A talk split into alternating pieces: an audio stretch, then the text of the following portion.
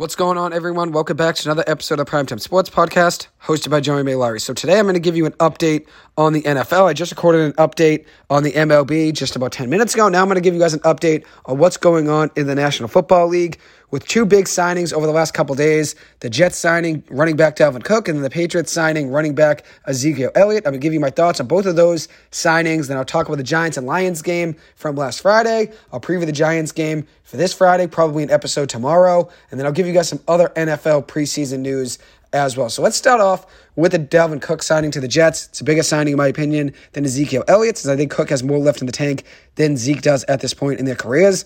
Cook signed a one year deal up to $8.6 million with the Jets. He wanted to be a Jet and also did say he wanted to play with Aaron Rodgers. So even if the Patriots did offer him more money, it is likely he still would have chose New York. It came down to the New York Jets and the Miami Dolphins. Miami was a team that was the favorite right away when he was let go by the Minnesota Vikings. It ends up being the Jets that find a deal with him one year up to $8.6 million. He's still a very productive and dynamic back.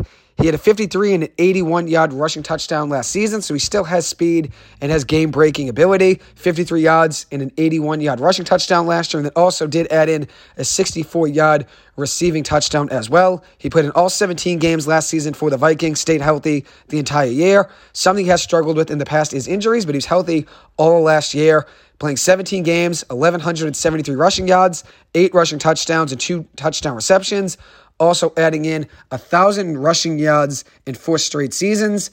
The Jets offense is ready to roll, so now adding in Cook just makes them even better. Their skill positions are elite. If you look at what they have at running back and wide receiver, they're very deep and also have Aaron Rodgers a quarterback. But I think their offensive line could be an issue, as alluded to by head coach Robert Saleh and Hard. It seems like the offensive line is something that could hold them back from getting to where they want to. I still think they're going to be a good team, though, nevertheless. At quarterback, you got Aaron Rodgers. Running back, you have Breece Hall. Dalvin Cook, and Michael Carter. And then at wide receiver, you have Garrett Wilson, Corey Davis, Allen Lazard, Randall Cobb, and Mecole Hardman. That's a deep wide receiver room as well, even though you really only have one wide receiver one there in Garrett Wilson. You have some good wide receiver twos and threes there, some speed threats in Corey Davis and Mecole Hardman. And then at tight end, you have Tyler Conklin and CJ Uzomah. So that's a pretty deep skill position group there for Aaron Rodgers to work with. And when you add a guy like Dalvin Cook to your offense, it makes it even better. And even if Dalvin Cook's the RB2 there and Breece Hall's still the RB1, that offense is ready to cook and it's ready to go, obviously. And if you look at the way the Jets have performed in years past, they really haven't had that deep of a wide receiver room or running back room in the last few years. They haven't had that talent on offense at either one of those positions, and now they have it and have Aaron Rodgers to go with it. So the Jets offense is ready to go. It's just the offensive line that could be an issue for them. And I did watch Hard Knocks episodes one and two. I watched them both yesterday. It seems like that's what Robert Saleh is most worried about. He's most worried about the offensive line for the Jets. He's all over them in practice and in meetings, saying they need to be better. And if we want to get to anywhere this season, the offensive line has to be better and help out the guys up front because you can have all the skill position players in the world that are the best of their position at wide receiver, running back, whatever it may be. You can have the best quarterback in the league. But if you don't have the offensive line, it doesn't help at the end of the day. If you don't have the offensive line that can go with the running back, wide receiver, and quarterback, and it can't be complementary and help out then that's an issue. And it's definitely going to hold the Jets up if the offensive line can't perform this year. But the Jets' offensive line did play pretty well in their preseason game this weekend against Carolina Panthers, where they won the game 27 0. The Jets had 333 yards on offense. Carolina only had 165. Zach Wilson performed very well. He's been balling. And I said that having Aaron Rodgers as an example and a guy to look up to in the quarterback room could help him. And I did say as well last week that Zach Wilson's too talented to completely give up on. I still think he's a chance to start elsewhere in his career at some point, and he looked very good in their preseason game against Carolina 14 of 20 passing, 123 yards, a touchdown. Looked very calm in the pocket, had a lot of poise, and you can tell the pressure's off him now with him being the backup quarterback. They're not really asking too much of Zach Wilson, and it's obviously showing in his game. He's playing fearless and just going out there and balling, not really thinking much. And when you have the backup quarterback position that Zach Wilson has, and you're really just learning from Aaron Rodgers, that's the best of both worlds. It seems like Aaron Rodgers is a better teammate, especially with what I've seen in Hard Knocks. It seems like he's a better teammate than you'd expect especially with him saying to guys like Mekhi Becton, like, hey, let's get lunch this week, let's talk. Rodgers is really trying to form a relationship with everybody on the team, it seems like. He's trying to develop a relationship with offensive linemen, wide receivers, running backs, all his teammates. He's teasing them in practice, whatever it may be. It seems like he's really enjoying his time in New York. And I think at the end of the day, He loves being in the spotlight. I think you saw that in Green Bay, a lot of his interviews and stuff. He likes having the attention on him. But I think New York's the best place for him with all the spotlight he's going to get. At the end of the day, I think Hard Knocks was great for him as well. It seems like he's really enjoying it. He's talking to the voice of Hard Knocks as well during practice in the last episode. You can really tell he's enjoying the experience of being a New York Jet. And obviously, he's going in there with expectations to win a Super Bowl. So we'll see what the Jets do this season. But I like what I've seen in Rodgers as a leader. It seems like he's a better teammate than you'd expect. And I think the best part of Hard Knocks is that you get a look at what every player is like outside of the game. So you get to see Sauce Gardner graduating from the University of Cincinnati. You see him talking to fellow classmates. You get to see players drive to practice. You get to see Garrett Wilson on the way to practice talking about this upcoming season and what it's like to play with Aaron Rodgers.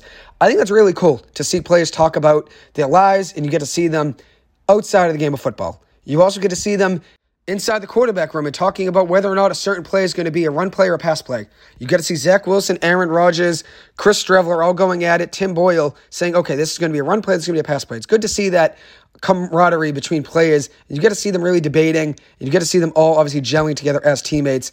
And they also were running over film of no look passes between Rodgers and Zach Wilson. They were comparing the two of them. It's really cool to see players interact the way they do in Hard Knocks. You also get to see the coaches as well. Robert Saleh was furious at the Jets' offensive line. And once again, I agree with him. I think they need to be better. I thought it was cool to see him really talking to the team and saying, hey, this is where we need to improve if we want to get to the place that we want to get to. You also get to see them interact as teammates in team activities, which I think is probably the best part of Hard Knocks. I'd say that's the best part right there is seeing the team interact during the rookie comedy show or in the last episode, the magic show that really builds team morale and team chemistry. When everybody's watching the magic show together and they're keeping their eyes on the magician and watching the certain card tricks or whatever it may be, everybody's laughing together. That does build team morale. I think that's the best part of Hard Knocks is seeing the team gel. It's the off season. Obviously, they're playing preseason games, but at the end of the day, it's not the real season yet. It's not regular season. You get to see players relaxed, starting to build relationships and starting to build a culture in the locker room. So, one last thing I want to mention here about the Jets before I move on is a play that stood out to me between Hard Knocks and in their preseason games, and that's rookie running back Israel Abanikanda. And he's looked great in the preseason for the Jets. He's actually a Brooklyn, New York native. Just 20 years old, was a fifth round pick in this year's draft out of the University of Pittsburgh, was first team All ACC last year as a running back, and he's looked great in the preseason. In their last game against Carolina, he had 12 carries for 56 yards and three catches for 31 yards. I think ends up making the team as the fourth running back with Breece Hall, Dalvin Cook, and Michael Carter as the first three. Then he rounds out that running back room. That's a very deep running back room there with four very talented backs, four guys who could definitely get carries on a lot of teams in the NFL. So now I'm going to switch gears and talk about the Patriots who just signed Ezekiel Elliott to a one year deal worth up to $6 million. And a lot of people look at this deal and they say, okay, does this make a difference in where you think the Patriots are going to finish in the division? And my answer is no. I still think the Dolphins and Jets are going to be the top of the division, whether it's the Jets at one or the Dolphins at one. The other team's going to be a two. I think the Bills finish in third. I think the Patriots finish in fourth. A lot of people are going to say, how are the Bills finishing in third? I think the Bills every single year for the last three years have had expectations to win the Super Bowl, and they've lost in the divisional round two straight years. So now it brings into question what if Stefon Diggs gets upset at them continuing to lose and be upset so early in the playoffs? What if he wants out at some point? And I talked about it on my radio show at the end of last season during the NFL off season, right at the start of it. I said I think at some point Stefon Diggs is going to want out from Buffalo. With him being upset with the way that they finished the last two years in the playoffs, with them going in with expectations to win the Super Bowl and then ending up falling short, winning only one playoff game each of the last two years, he's going to be upset whether they lost in the first round or in the Super Bowl. When you lose at the end of the day, a loss is a loss. But it's in the fashion that they're losing. They're losing only winning one playoff game and not making the run that they know they can make. So I think this season, the Bills once again going in with expectations to win the Super Bowl. I didn't really believe in them last year. I'm not going to really believe in them the same this year either. I think they're more of a pretender than a Super Bowl contender at the end of the day. I still think they're going to be a good team. They're going to make the playoffs. They'll be making the playoffs in my predictions, but I don't see them winning the Super Bowl this season. They lost in the divisional round two straight seasons even with one of the best offenses in the game of football in each of the last two years. And I think with the expectations going into this year, I think Bills fans and fans that are betting on the Bills to win the Super Bowl are going to be upset yet again with the outcome of this season. I think Josh Allen needs Stefon Diggs to be locked in, especially with how good Josh Allen became with Stefon Diggs. Every top quarterback needs a top wide receiver. That's just a reality. And once Josh Allen got Stefon Diggs, he looked like a different quarterback. He looked like a different quarterback. Joe Burrow gets Ja'Marr Chase. And all of a sudden, he's a top quarterback in the NFL. Now, I'm not saying these quarterbacks wouldn't be good without their top receivers, but having a top receiver definitely makes a big difference. And obviously, Joe Burrow has two top receivers in Ja'Marr Chase and Tee Higgins. Patrick Mahomes had Tyreek Hill for years and still has Travis Kelce as a top target. Jalen Hurts has A.J. Brown and DeVonta Smith, two game changing wide receivers. Justin Herbert has Mike Williams and Keenan Allen. Josh Allen has Stefon Diggs. So if Allen were to lose Stefon Diggs at some point, that would be the worst case scenario for him it would definitely have a negative effect on their championship contending window that they're in right now. We'll see what happens with the Bills. I'm going to give you guys my full predictions in just about a week or so, where I'll break down every team in the NFL and give you my win and loss record predictions. But I have the Bills finishing third in the division this year in the AFC East. I think the Dolphins and the Jets are both better. And I think even though the Bills have high expectations right now in a lot of people's eyes to win the Super Bowl, I think this year could be another disappointing end to the season for the Buffalo Bills. They'll still make the playoffs, but I don't think they're going to reach the Super Bowl like everybody has thought for the last couple seasons. So I know I got further away from what I wanted to talk about there. I wanted to talk about Ezekiel Elliott signing with the Patriots, and my question was, does it change where I think the Patriots are going to finish in the division? And the answer is no. And obviously, I just went obviously on a tangent there, talking about the Buffalo Bills and where I think the Jets and Dolphins stand in the division. But just to get back on track here and talk about the Patriots, with the Ezekiel Elliott signing with the Patriots, I think that takes some pressure off of Rhamondre Stevenson, who's a lead back for the Pats coming into this year. The Patriots really didn't have any of the viable backup running back option, especially with Damien Harris leaving to Buffalo. The Patriots needed a backup running back to take some of the stress off Stevenson, and I think Zeke does help with that. But I don't think Zeke has much left in the tank besides short yardage and goal line situations. If you look at last season, he averaged 3.8 yards per carry, 876 rushing yards, and 12 rushing touchdowns. Only two of his rushing touchdowns from last season were 10 plus yards. He had a 10 yard rushing touchdown last year and a 14 yard rushing touchdown last season. So only two of his 12 touchdowns were 10 plus yards last year. He had seven touchdowns from the one yard line and one touchdown from the two yard line. So eight touchdowns inside the two. And he only reached a thousand rushing yards just one time in the last three seasons. He's only reached 1,000 yards on the ground just one time in the last three years. So he's not the back that he once was at the beginning of his career. And obviously, Dallas saw that. They didn't want to pay him. He obviously got that monster contract a few years ago. They ended up wanting to move on from him. They get Tony Pollard in there. Pollard ends up being a younger back that they can build around a little bit more in that offense. Obviously, he's better in the pass game than Ezekiel Elliott is. Zeke still doesn't have a big name, so obviously the Patriots now get a little bit of sizzle in their offense. You add a guy like Zeke, there's going to be more buzz around your offense, considering Zeke was a top running back in the NFL at one point, but he's not the back he once was. He's really only a short yardage and goal line back, and he might help you in those areas, but he's not going to be the back he once was at the beginning of his career. He's been aging over the last few seasons, and I don't think he's turning back time.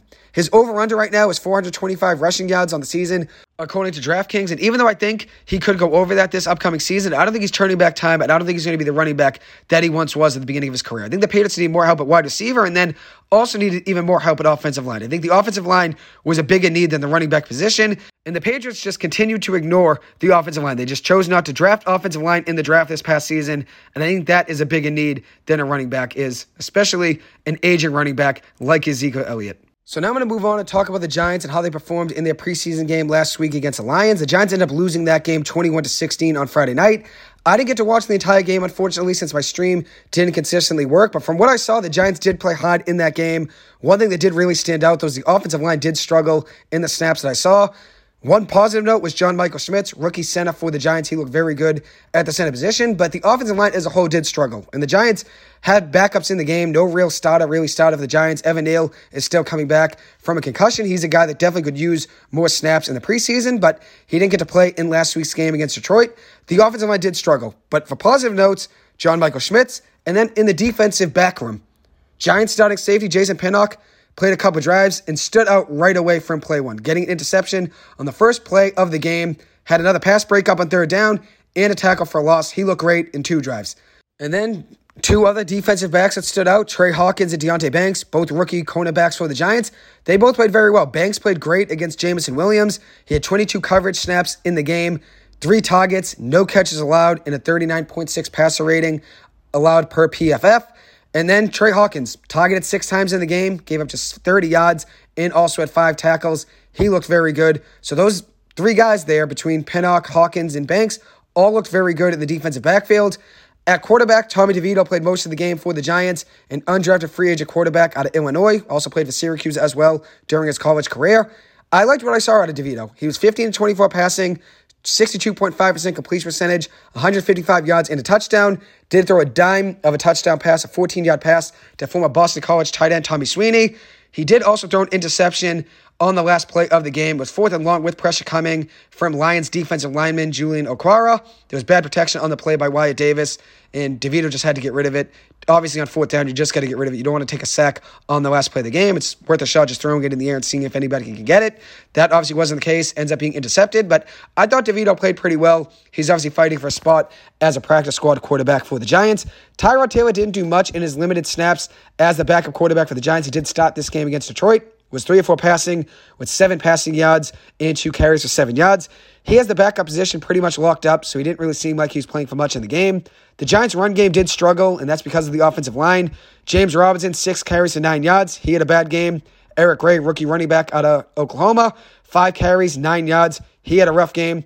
Jashaun Corbin was one of the bright spots of the running back room for the Giants. The only bright spot, I should say. Three carries for 40 yards, including a 33 yard run during the game. He's a guy that could make the roster potentially. We'll see what happens with James Robinson and Matt Breida and Gary Brightwell. Two of those four guys between Robinson, Breida, Brightwell, and Corbin are going to make the roster. I think Corbin's probably still a practice squad candidate as of right now. But there, there is a chance if he does have a good game tomorrow night, there is a chance he does make this roster. And we'll see what happens with Gary Brightwell. I'm rooting for that guy to make the roster. I think he's the second best running back on the team. It should be getting snaps just behind Saquon Barkley in the depth chart. I think it should be Saquon Barkley as your lead back, obviously, and then I think Gary Brightwell is the second most talented back on this Giants team. That could be a hot take to some people, but that's just how I feel about Gary Brightwell. As though for Jashaun Corbin, I think he could make this roster with Eric Gray struggling and James Robinson struggling, and then obviously Matt Breida being a more veteran type back. We'll see what happens with this running back room. Jashaun Corbin does shine again tomorrow night. There's a chance he makes this roster. But with the Giants' offensive line struggling as much as they did in that game against Detroit, you can't really count on any running backs to have big games. Wyatt Davis and Corey Cunningham, who are both fighting for depth spots on the offensive line, struggled heavily in that game against Detroit. They were big reasons the Giants failed to move the ball in big situations in that game, including that last play of the game where Tommy DeVito ended up throwing interception. Cole Beasley was a solid safety blanket for the quarterback. Four catches on four targets for 33 yards. He had 28 yards after the catch. I think he makes this roster easily. The Giants play tomorrow against the Panthers at 7 p.m. on NFL Network. I think you can expect to see some of the Giants starters play in this game, considering they're getting closer to playing in the regular season. You want to get the offense some work together and build some chemistry in live reps. So I think there is a chance the Giants do play some starters tomorrow. If you look at what the Giants did last year in the second preseason game, Brian Daboll played all of the starters for the first quarter and five minutes of the second quarter. So I expect the Giants to play some of their starters tomorrow. We'll see if that means Daniel Jones or not. I'll probably record another preview before the game, but if I don't, some players to watch out for include outside linebacker Tashawn Bower, who had five tackles in the game against Detroit, including a pass defended and a tackle for a loss. Jashaun Corbin, another guy to keep your eye on. And then wide receiver Bryce Ford Wheaton. I saw him drop a pass in that game against the Lions. But I think he could be a guy that can catch some eyes in the preseason if given more opportunities. Obviously, has the reach and the athleticism to be a wide receiver in the NFL. But we'll see if he can put it all together. I think he's more of a practice squad candidate as of now. I think Collin Johnson makes it over him. But that's a guy to keep your eye on in that game.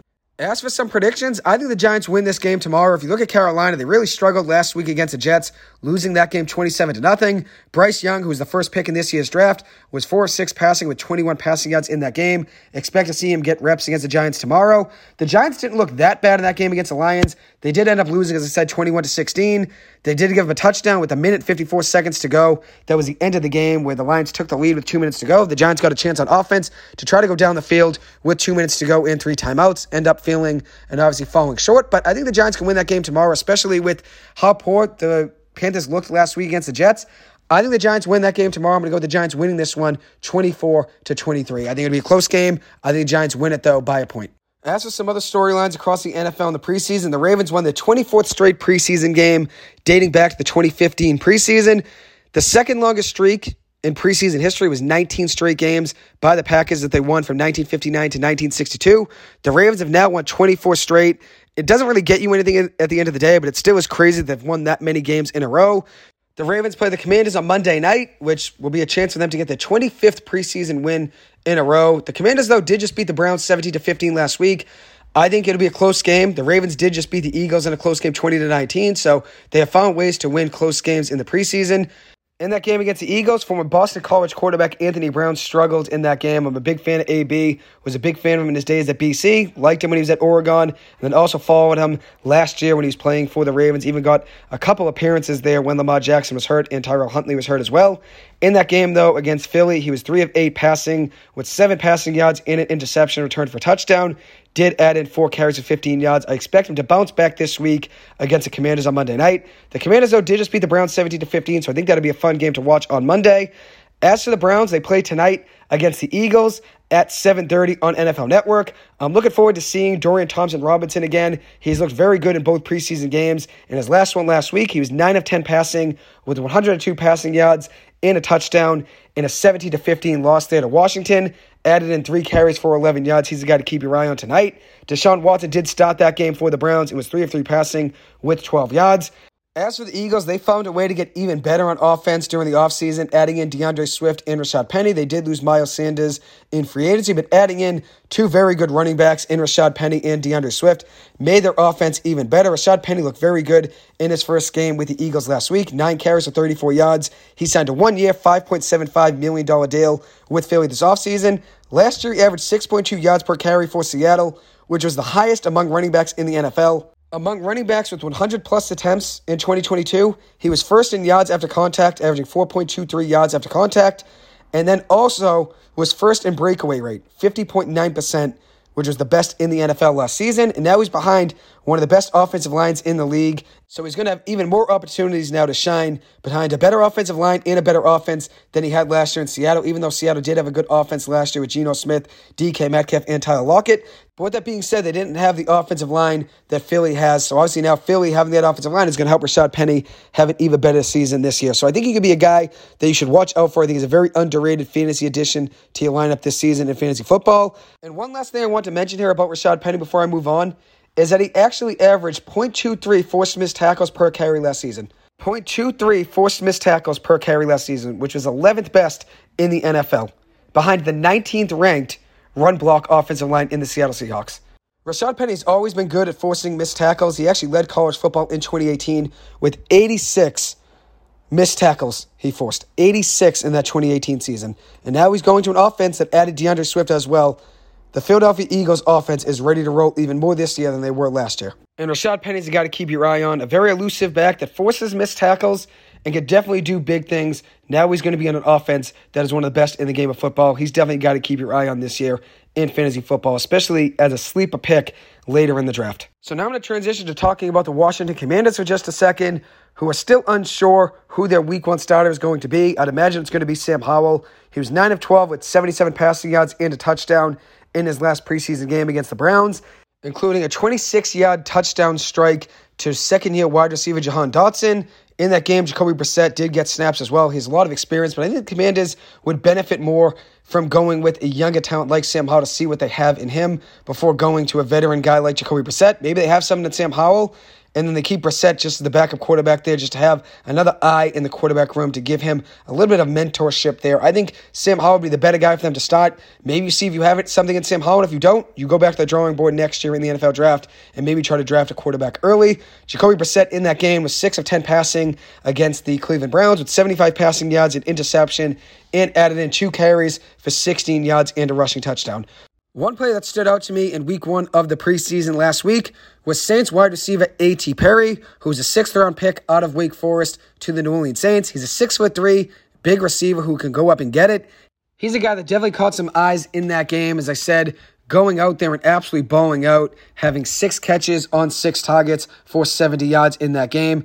Michael Thomas did play in that game for the Saints, just had one catch for 16 yards. He's a guy that's been so injury prone over the last few seasons, so you really can't rely on him to be the wide receiver one of that offense. I'd expect Chris Olave to still be the top receiver in that offense, even if Michael Thomas is healthy. But that's going to be an interesting offense there in New Orleans. Derek Carr, quarterback, Alvin Kamara, Jamaal Williams, Michael Thomas, Chris Olave, A.T. Perry. That's going to be an interesting offense to watch this upcoming season. I hope Perry does get some snaps on that offense in the regular season. I think he could be a guy that could be a difference maker for that team. So now I'm going to move on to my final segment, and that's talking about the 2024 Super Bowl halftime show. Taylor Swift got the offer to be the 2024 halftime performer, and she ends up declining that. But a lot of people are talking about it on Twitter. I don't think anybody's realized she's going to be in Tokyo from February 7th to February 10th and that's part of her worldwide Eras tour. So that's a reason she's not going to be able to do the Super Bowl. The Super Bowl is like a week or two of preparation for the halftime show, and obviously being in Tokyo, a different time zone, and then having to fly all the way across the world to come back for the Super Bowl the next day on February 11th wouldn't obviously make too much sense. And then you factor in how busy she's been, obviously, with the Eras tour over the last few months. And then you also do add in the fact that she also is still re recording albums, still has another two albums to re record as well. So it makes sense with her declining the opportunity to be the halftime performer. And now I'm going to give you a suggestion. And if you know me, you know I'm a big One Direction fan, so it shouldn't be any surprise that my pick to be the halftime performer at the Super Bowl in 2024 is Harry Styles. Harry's at the top of the music industry right now, as is Taylor Swift as well, an absolute superstar, and I'd love to see him get this honor as the halftime performer at the Super Bowl. If you look at it, he's coming off an Album of the Year win at the Grammys in 2023 for Harry's House. So obviously he's very well respected in the industry and always has been since his One Direction days as well. I'm hoping they do get together one day at some point. I think it is likely that they will be together one day, but it won't be right now because how big Harry is on his own in his solo career. But I think Harry does deserve the honor to be the halftime Super Bowl performer this year in 2024. He is my pick. We'll see obviously what happens, but I just wanted to give in my thoughts before we end up knowing in the next few weeks who the halftime Super Bowl performer will be. Anyways, I will conclude this episode. Thank you guys so much for taking the time to listen to this. As always, I appreciate it and hope you guys have a good one. Thank you. Take it easy, and I'll see you guys in the next episode.